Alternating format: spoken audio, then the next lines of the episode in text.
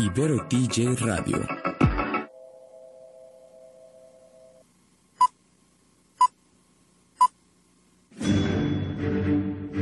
Una charla con amigos sobre los acontecimientos cinematográficos lo puedes encontrar aquí en la esquina del cine.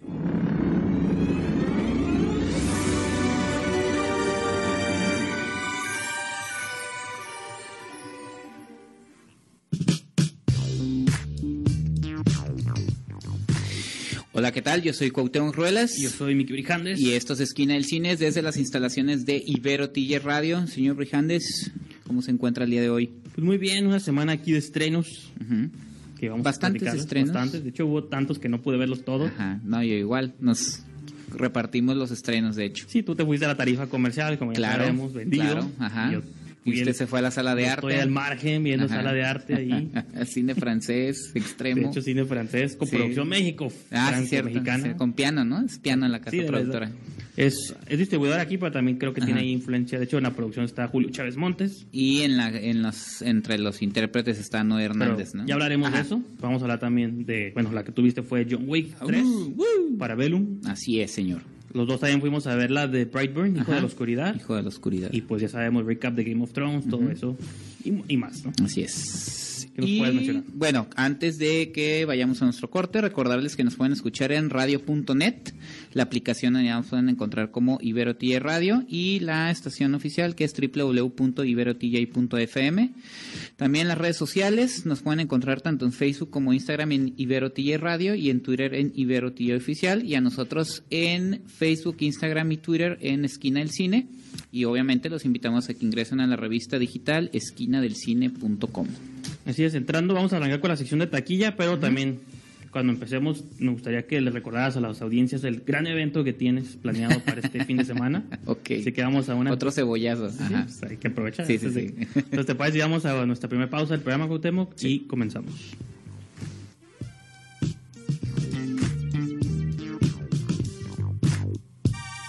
Pues ya estamos de regreso aquí en Esquina del Cine por Ibero TJ Radio. Yo soy Cuauhtémoc Ruelas. Yo soy Miki Brijandes. Y señor Brijandes, iniciamos con el cebollazo. El aviso parroquial. Ok, aviso parroquial. Diling, Este, le recordamos, o yo le recuerdo, pues, que el próximo... No, yo también les quiero recordar. Ah, ok. el próximo viernes 24 de mayo a las 5 de la tarde en la sala de lectura del Centro Cultural Tijuana, dentro de las actividades de la Feria del Libro. Voy a presentar Tijuana, la esquina del cine, mi segundo libro, en compañía del analista de cine, colega y prologuista Alfredo González Reynoso. Entonces, la invitación abierta para que vayan, venta de libros y firma. Entonces, pues. ahí Firma los con el. Santa Claus, ¿no? Así es, el Santa Claus Cuauhtémoc Ruelas ahí. Y va a haber ahí Foto y firma. Va a haber un combo, si quieren foto, el primer libro, el Ajá. segundo. De hecho, autógrafo. el primer libro, ya han preguntado varios Una ahorita. Polaroid.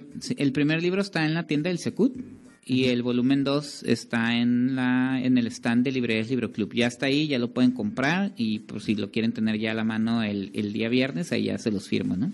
Muy bien, muy bien. Entonces, invitadísimos.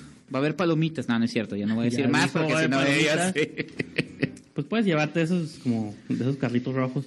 Como de. Una vez estuve a punto de comprar una, una segunda, pero no me animé, fíjate, pero bueno. Tienes cuatro días para hacerlo, Para corregir ese error, ¿no? Todos los sobre ruedas de Tijuana. Pero bueno, ahí los esperamos y pues este para que de- vean, escuchen la charla de cine y también se lleven su libro, ¿no?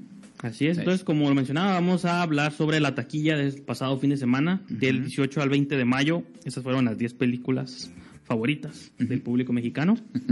Estos son los datos según Canacine o Rentra, que es la compañía que lleva el Ajá. conteo. El número 10, nosotros. Fíjate, se Nosotros mantuvo, los- ¿no? Nosotros los nobles. ¿Cuántas semanas? Es su tercera semana, Tercera semana. Está a punto de cumplir el mes. Y Universal Y ya va Pictures pa' fuera, ¿no? Probablemente no aguante Sí, la ya- ya tercera. no aguanta la cuarta- cuarta, la perdón, cuarta pero pues duró tres semanas y está Ok. bien para hacer cine de terror un poco más cerebral. Ajá. Creo que duró más Que de lo por que ahí yo. dividió a la gente ya, ¿no? A los críticos. En esos tiempos público. todo divide Sí, a sí, todo sí, el mundo. Game of Thrones, Avengers, las Star Wars, ya nada. Nadie está a gusto con nada. Nada. Este, número 9, una película que tenía por ahí ganas de ver, sobre todo porque soy fan de Keira Knightley, pero no, aquí no se estrenó en Tijuana. No. Porque de nuevo hacemos el chiste de siempre. La burla se deshidrató a medio camino. en Sonora y, no llegó la copia, con ¿no? la copia, sí. ¿no? Eh, Viviendo con el enemigo se llama. Ok. Con Alexander Skarsgård, Ujú. Jason Clark, este, Fíjate, trae un buen elenco, Keira Knightley. Sí, es como un drama de 20th Century Fox, pero Ajá. Hay que darle más alas a Endgame. no merecimos Ajá. aquí. No, Endgame y a otras cosas, ¿no? Número Wick. 8, ya también va de salida. Después de seis semanas, no manches Frida. No ¿no? manches, Frida. Sí. No manches. O sea, no, ya se convirtió en el fenómeno de taquilla. Yo creo que van a hacer una... te- Fíjate que viene una película nueva con Marta Gareda y Omar Chaparro. Ya son a mancuerna. Todas caen. O sea, todas con arroba. De todas, ah, todas pero- caen. No sé. Se ve muy ingenioso eso. Sí, ya sabes que para el cine comercial nos pintamos solos con los títulos. No, y creo que la primera sí destruyó como récords de taquilla, ¿no? Sí, en su sí, sí. momento. Sí, pero esta ya rompió los récords de esa y de toda la... la- las pro- que por allá anda otra película mexicana en taquilla también. Pues ya llegaremos a ella. Les dio suerte al señor Chaparro y la señorita Sí, sí, sí. Higareda en, Son las estrellas del momento.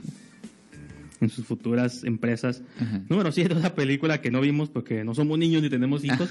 Ugly Dolls, A mí me cayó de sorpresa, ¿eh? Yo ni siquiera sabía que se estrenaba este fin de semana.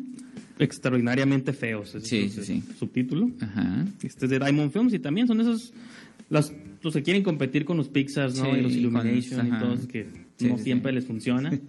pues ahí está Dolls. Oye, a todo esto Illumination ya también va a ser de Disney, entonces.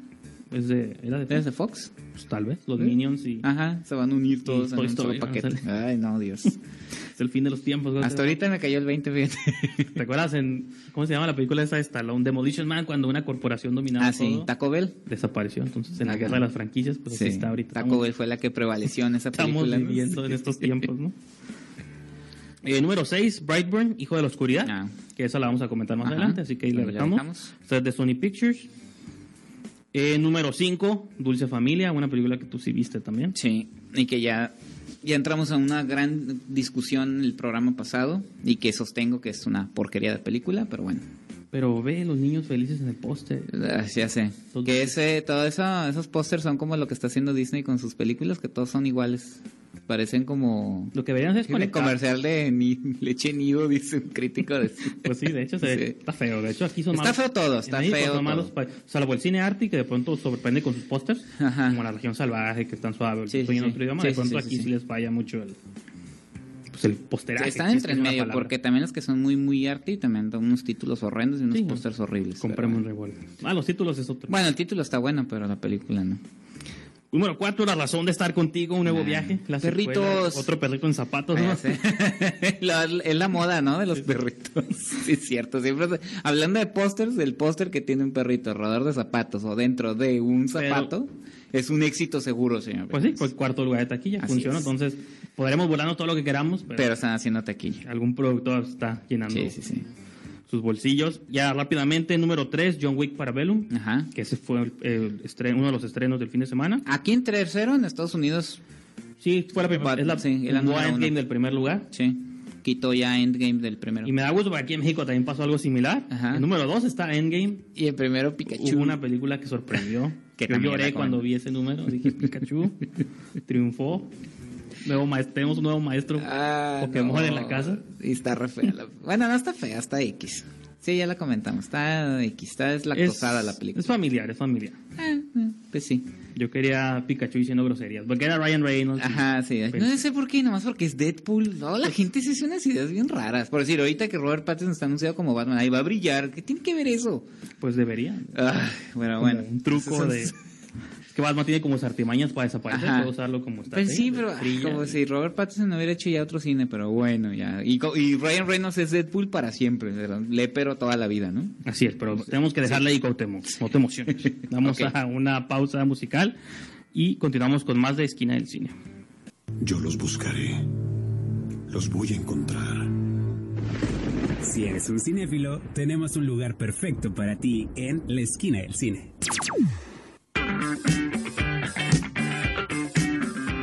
Pues ya estamos de regreso aquí en Esquina del Cine desde Ibero TJ Radio. Yo soy Cuauhtémoc Ruelas. Y Yo soy Miki Brijandes. Y ya pasamos el primer bloque, señor Brijandes. Ya hablamos de la taquilla. ¿Y qué sigue en esta ocasión?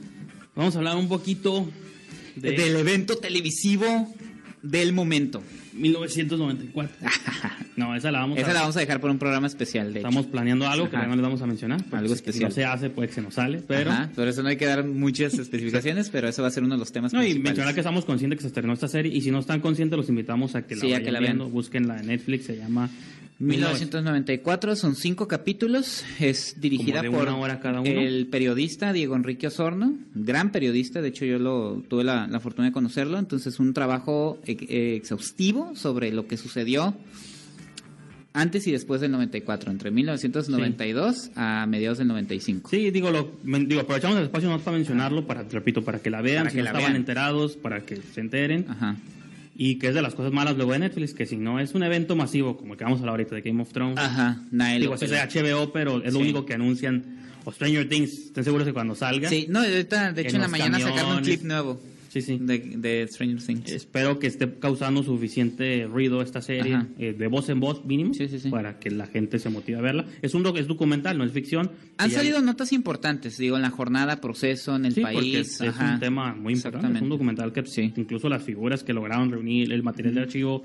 Yo soy muy fan siempre de material de archivo, de lo que sea. ¿no? Y que esta película haya logrado sacar material que seguramente salió al aire en sus tiempos, pero que lo hayan rescatado en buena calidad para esos tiempos, pues sí está. Con decirles que uno de los principales o uno de los protagonistas de los de los que son entrevistados en la, en la serie es Carlos Salinas de Gortari. Sí, que lo, lo habíamos mencionado cuando es, hablamos sorpre- es de sorprendente. No, sí, porque lo habíamos agarrado de broma cuando hablaste de Colosio, de que no, él ya ni ve nada, ya Ajá. está en una isla ahí escondido, Sí, un- sí. bajo de un volcán, pues como Doctor Evil, pues no, Sí, resulta sí. que sí está ahí y lo sacaron para hablar, ¿no? Pero bueno, ya hablaremos de eso en otro episodio. Ajá. Aquí vamos a hablar un poquito de Game of Thrones, episodio 6, fin de temporada. Les voy a spoilear a todos los que están escuchando. así Ay, que pero ya lo vieron, ya siento. fue por televisión. Y aparte, aunque no vea las cosas, de todos modos te las spoilea ya como Twitter, Facebook, todo el mundo, los memes. Así que es cuando son este tipo de fenómenos masivos, es difícil mantenerlo escondidas. Incluso Endgame, ¿te acuerdas? Estrenó y como al fin, al, el lunes ya estaban Sí, sí, sí. todos los spoilers, ¿no? Ahorita apenas están sacando imágenes de spoiler. Hasta el trailer de Avengers, Ajá. de Spider-Man ya te contaba Sí, sí, sí. que Iron Man estaba muerto y todo eso. rollos, Y dices, pues sí, ya. Sí, sí, sí. Te, te fuerza como a que estés pendiente, ¿no? Si eres fan, si eres como tú que te da igual, te Ah, vale. No me pasa de largo, no me preocupa. No quiero decir en qué cantidad te vale, pero sí. yo sé que te da igual. Sí, sí, sí. Aparte de estas alturas, ya para qué te metes, pues ya Sí, escuchan sí, los sí. comentarios negativos, ya, ya vas a ir como manchado de eso y vas a decir, no, pues para qué.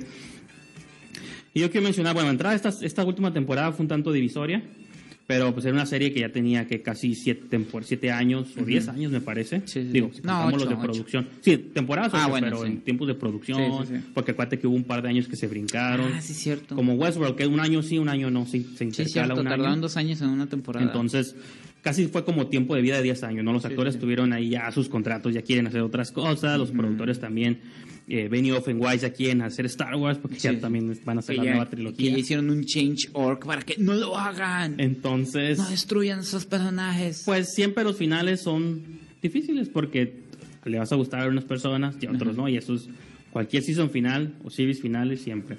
Hasta el Seinfeld es divisorio, ¿no? Cuando Sí, están todos sé, sentadillos sí, sí, ahí en prisión. Entonces, pues es, es detrás de ese reto lo que... O Lost fue uno de los finales más otro. también de criticados, ¿no? Sí, sí. Es muy raro cuando es un final satisfactorio. Ajá. Creo que cuando lo ves es cuando la serie sí está planeada, como un Breaking Claro, Bad que ya estaba planeado el final. O y Mad Vince Men. Gilligan ya tenía la idea cómo iba a terminar. Mad Men también entra entre la categoría de que lo cerraron bien la, la serie. Game of Thrones empezó sí basado en novelas de George R. R. Martin, pero eventualmente tomó otro rumbo, se acabaron los libros, ya no había fuente. Benioff y Weiss se juntaron con él y dijeron, nomás dinos tus puntos principales, ¿qué pasa? Nosotros llegamos a él, ¿no? Así como un juego y pues llegaron a ellos, pero a su modo. Y yo no soy, yo no llego aquí como detractor, yo ya tuve mi tiempo donde odié la serie, pero me dio gusto. Yo siempre lo había mencionado que empezaron a matar a mis Stark, pero conforme se iba acabando todo, los Stark volvieron a ser como, debía haberme esperado al final, ¿no? Para, porque ese el gran arco de que los, los perdedores, los underdogs, era como Rocky, ¿no? Que primero pierden, los golpean, pero al final, bueno, ahí Se él pierde levanta. al final, ¿no? Pero, Pero se levantó. Lo importante es que se levantó y De aguantó pie. los golpes. Ajá. Estuvo de pie. Pues prosiguiendo. la odisea de los Stark fue algo similar, de que o sea, sufrieron muchos golpes, sobre todo los hijos. Primero le mataban al papá, luego a la mamá, al hermano mayor. Y como que los tres niños fueron creciendo, que son Arya, Bran, Sansa, Jon Snow, de Ah, bueno. también, Que era el adoptivo. adoptado, Ah, que luego resultó ser un Targaryen. Ajá.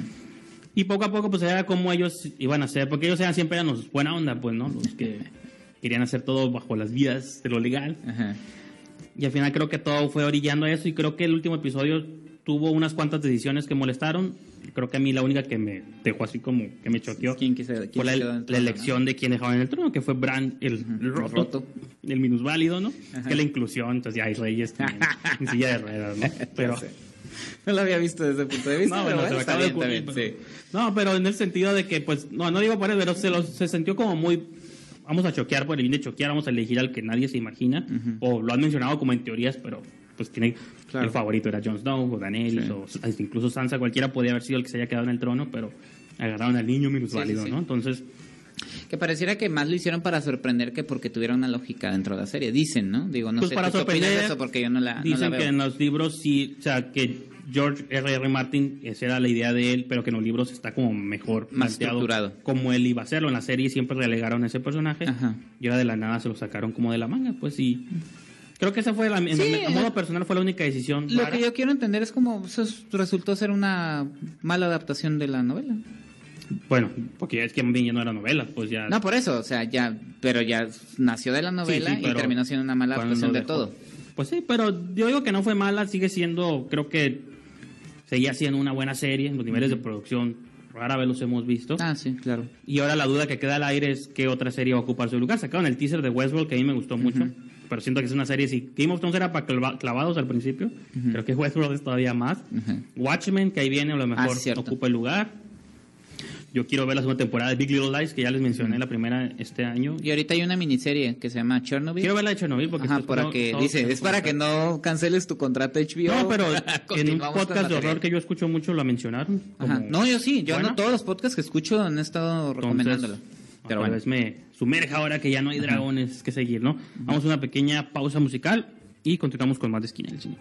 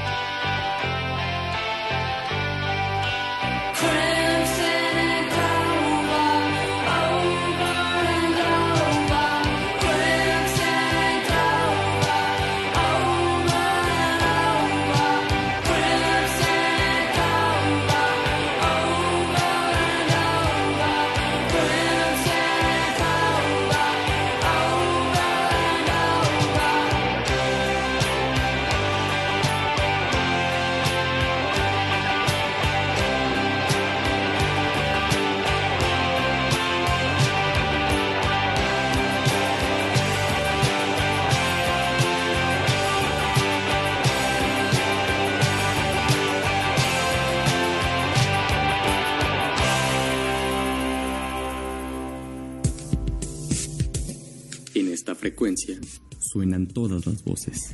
Ibero DJ Radio es la alternativa.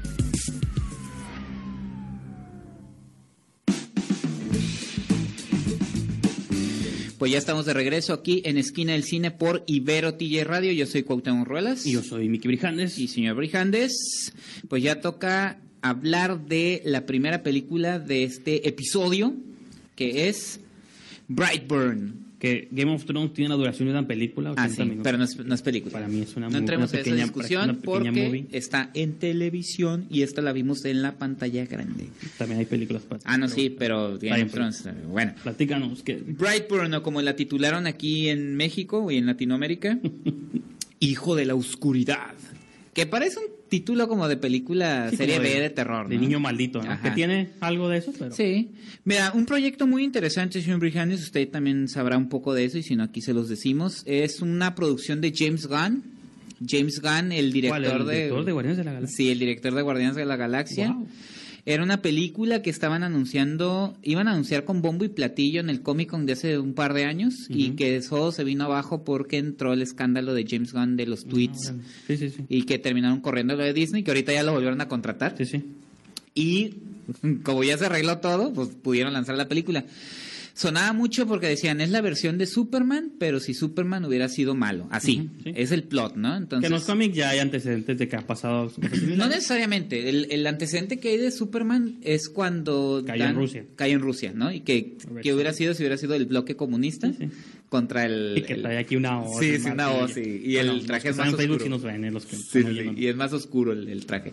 Entonces, de ahí partía. Entonces, la película se quedó dormida un ratito, ya que pasaba todo el escándalo con James Gunn, y ahorita que ya todo está solucionado, la lanzan. No, y aparte es escrita por sus hermanos, porque James. Gunn tiene como, bueno, tiene Ajá. como, hay varios guns Sí, ahí, sí, sí. varios pistolas. Su hermano es Sean Gunn, que Sí. es el, el actor también. pero y es que Mark Gunn y y Brian Gunn, creo. sí.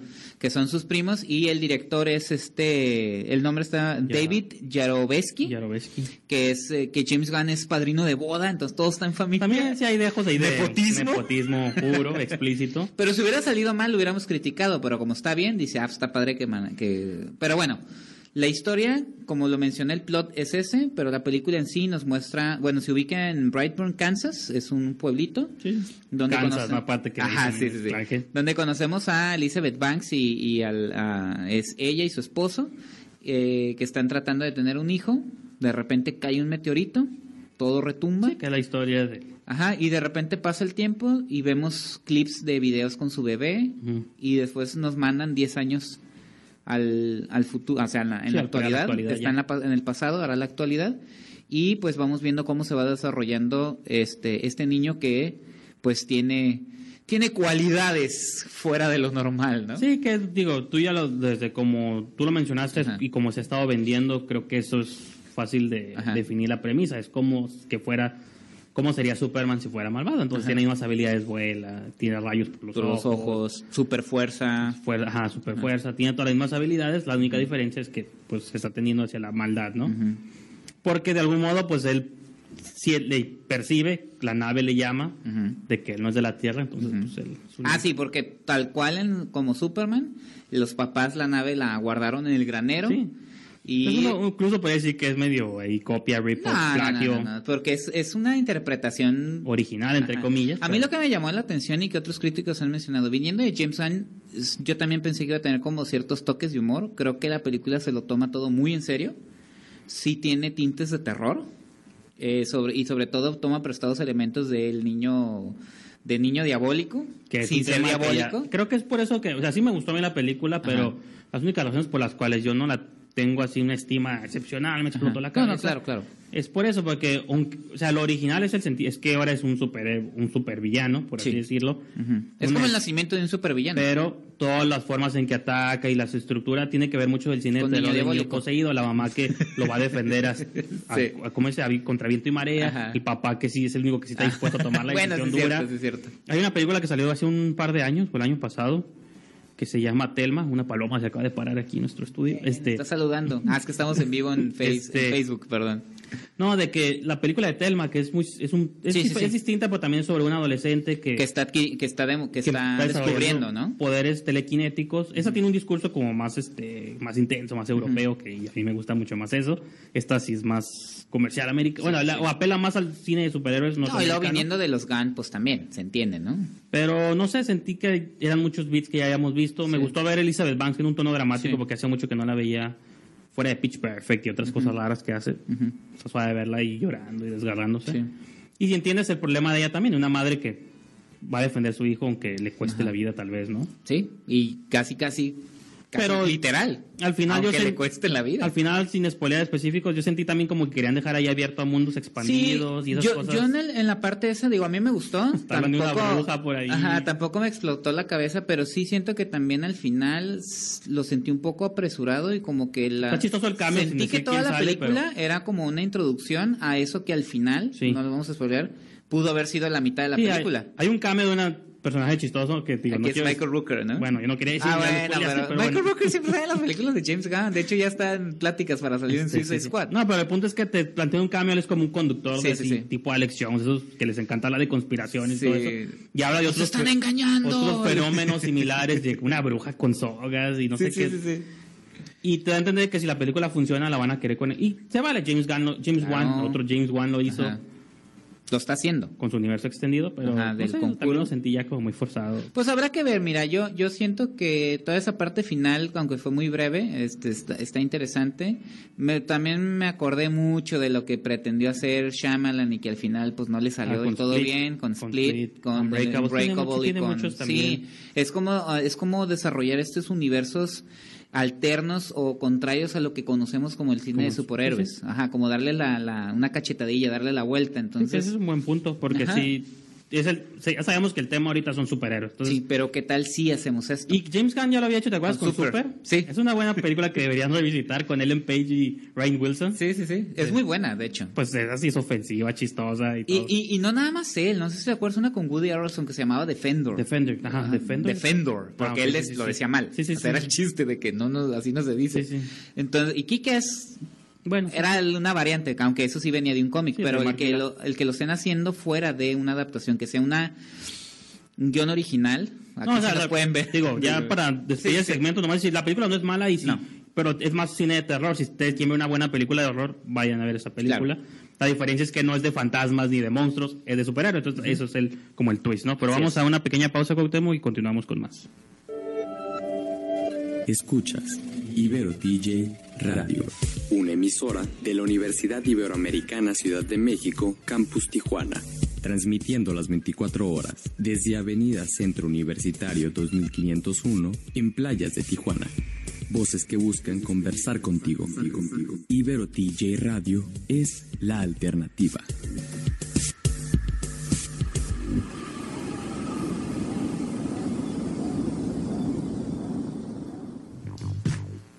Pues ya estamos de regreso aquí en Esquina del Cine por Ibero TJ Radio. Yo soy Cuauhtémoc Ruelas. Yo soy Miki Brijandes. Y señor Brijandes, vamos a hablar de el estreno grande del fin de semana. Para mí, sí. Sí, entonces Para usted, no sé. adelante.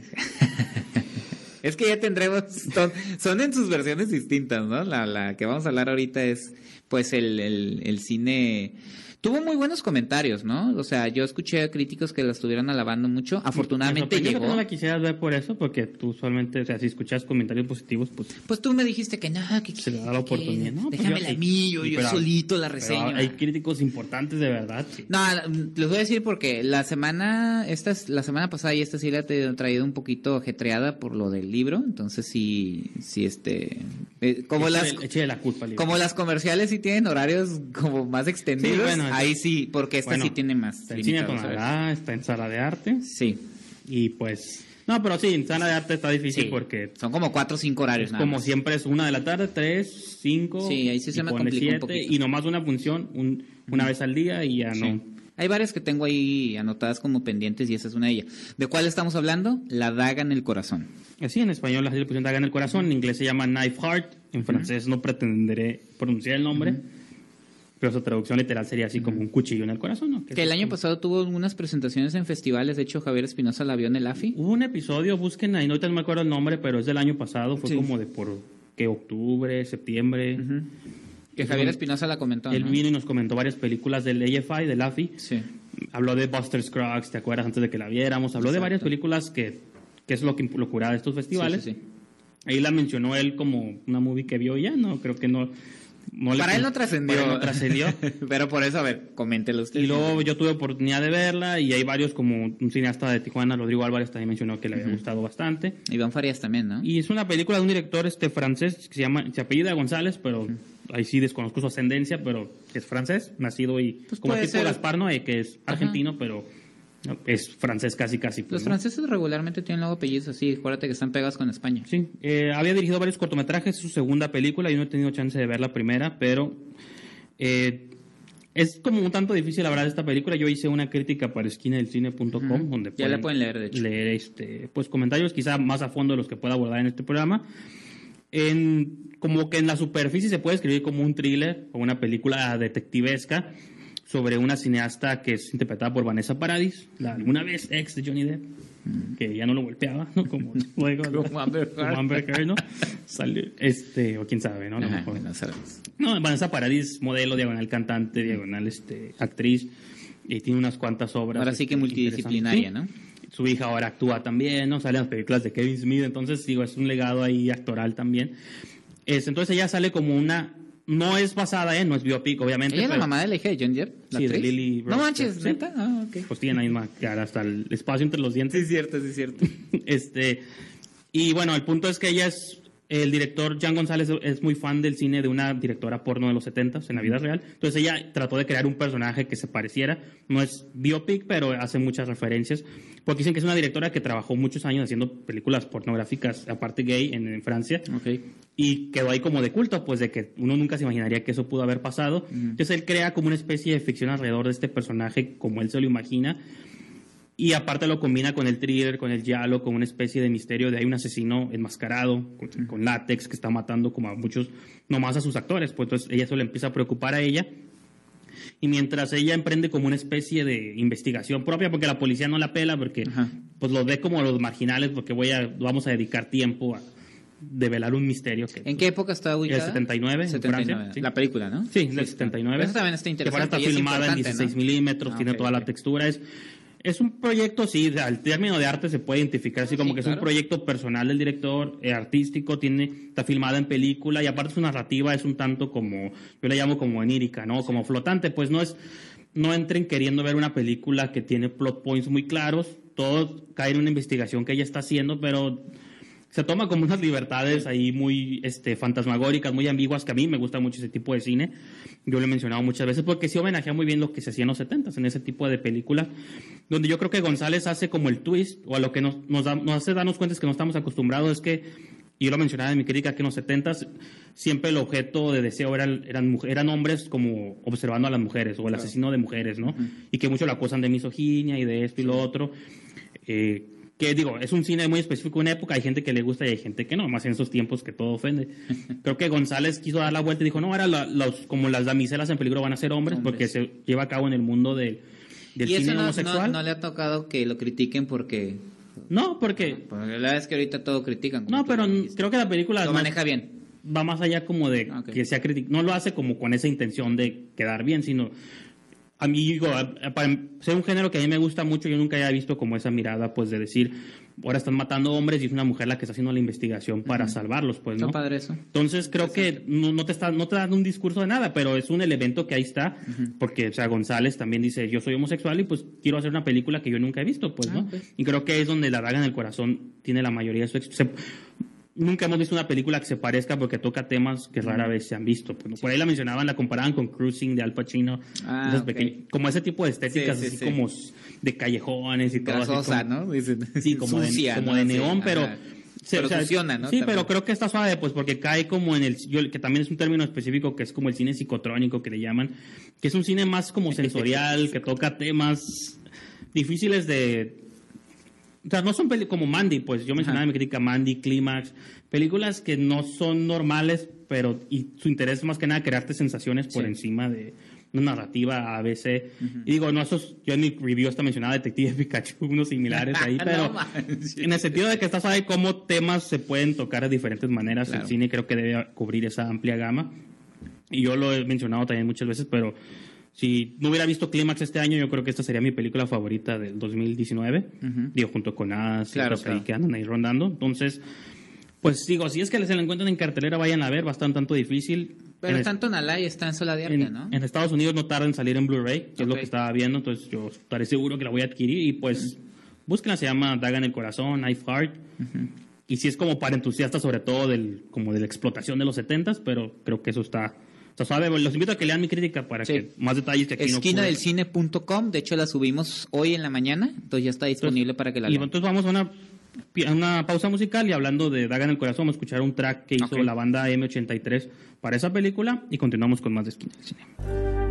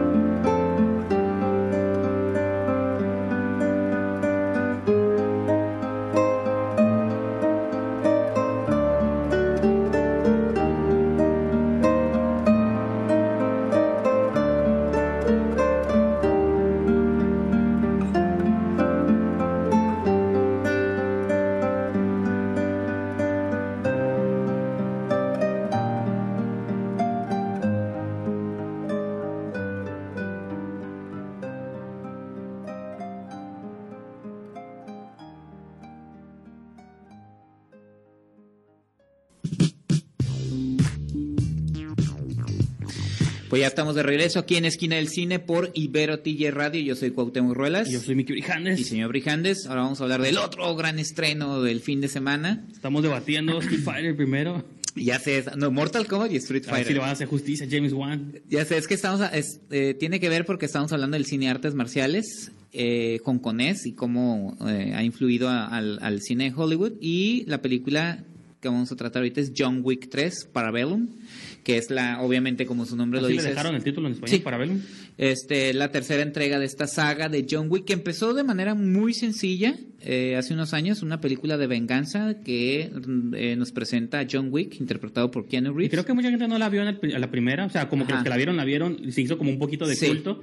Ya para la dos, ya todo el mundo estaba apuntado. ¿no? Entonces es este asesino a sueldo retirado que después, eso ya no es spoiler porque es de la primera, que No, ya sabemos que después sí. de que unos malandros le roban su auto y le asesinan a su cachorro, que Uno de ellos, un actor de Game of Thrones. Sí, le había regalado su esposa que ya falleció y por eso es la parte importante de la película, porque todo el mundo dice, ay, por un perrito está haciendo todo esto. Fue Era lo- simbólico, pues, Sí, era era, el carro, simbólico. era y el perrito. Y pues que ya se sentía. Era lo único que le quedaba de su... Entonces cobró venganza en la primera, la película es una, una cinta de venganza, y para la segunda parte resulta que un mafioso poderoso le Santino, pide... ¿no? Se llama. Ajá, le pide, eh, tiene una deuda. Y ahí lo interesante de la dos es que ya eh, extienden la mitología No, de y John Wick. Pero eso desde la primera. Siempre te crea. poquito, no solo son asesinos, pero Ajá. también te crea como. Sí, es poquito lo del Ajá. continental, pero sale desde la 1, pues. Ajá. Como que hay una mitología extraña alrededor de los Ah. asesinos. No, no, son- no es como en el mundo real, pues. operan claro. Como un nivel un poco. No fantástico, pero. Sí, sí. No, distinto, sí, pues. como Sí, cómic, Pues como cómic. como- ándale. Entonces, este, en la 2 ya conocemos más de la mitología. John Wick se rehúsa, bueno, entre que sí la cumple y no, pero pues toma, ahora sí que toma su propio rumbo y empieza a pisar callos más, más fuertes de Mata a Ruby mafiosos. Y empieza a meterse en problemas con la Organización Mundial de los Asesinos y así termina la 2, ¿no? Que todo lo Que lo quiere están matar. persiguiendo, su jefe Ajá. le da una hora para que se esconda. Exacto. Y pues la 3 empieza exactamente donde quedó la 2. Ahora John Wick está buscando la manera de salir a flote de este... Porque ahora sí, en cada esquina que se para hay golpes y balazos. Que en la 2 ya lo habían planteado un poquillo, ¿no? Que lo están persiguiendo todos. Ajá. Ahí se enfrenta, pues, a un luchador de sumo en la Sí, calle. sí, sí, sí, sí. Entonces aquí... Una violinista ahí que también.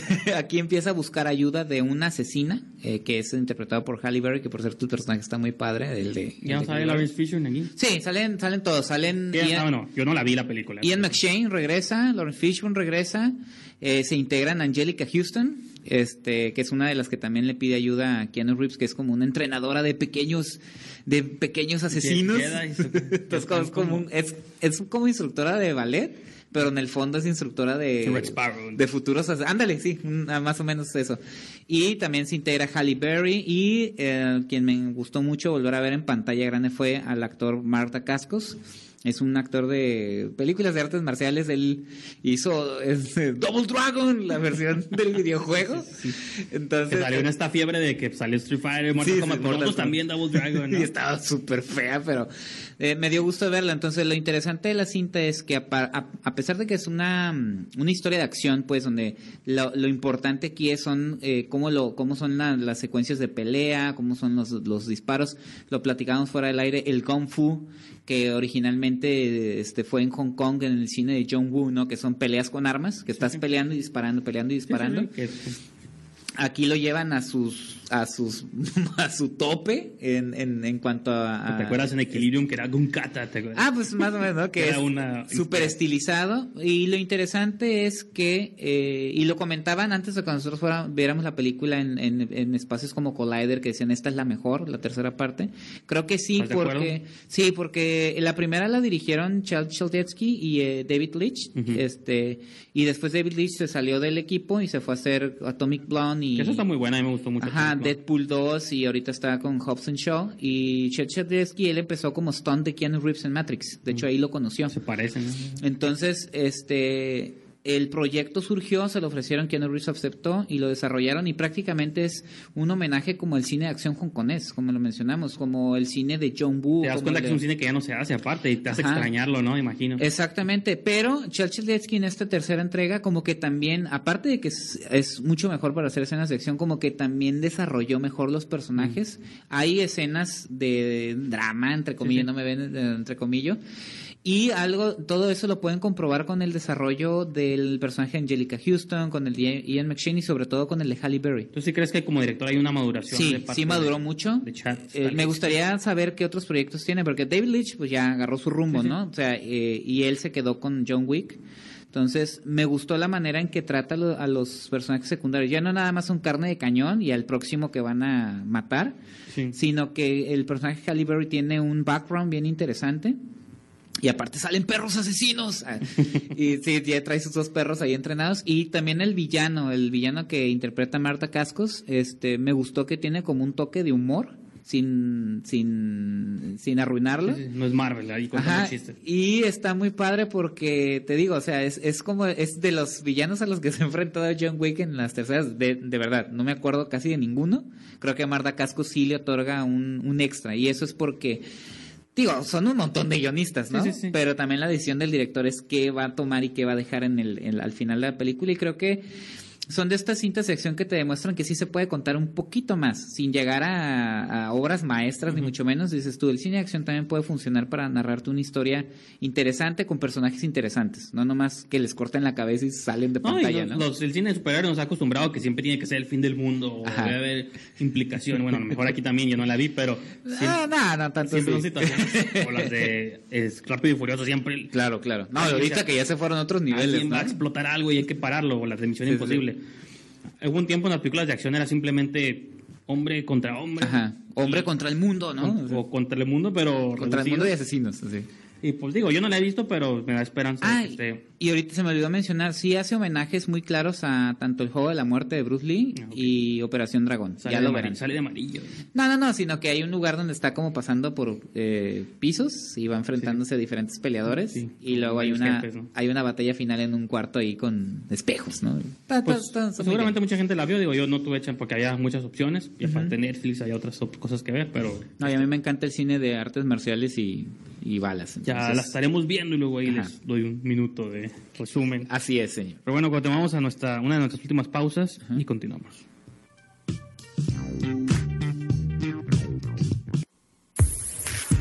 Comunícate. Ibero TJ te escucha.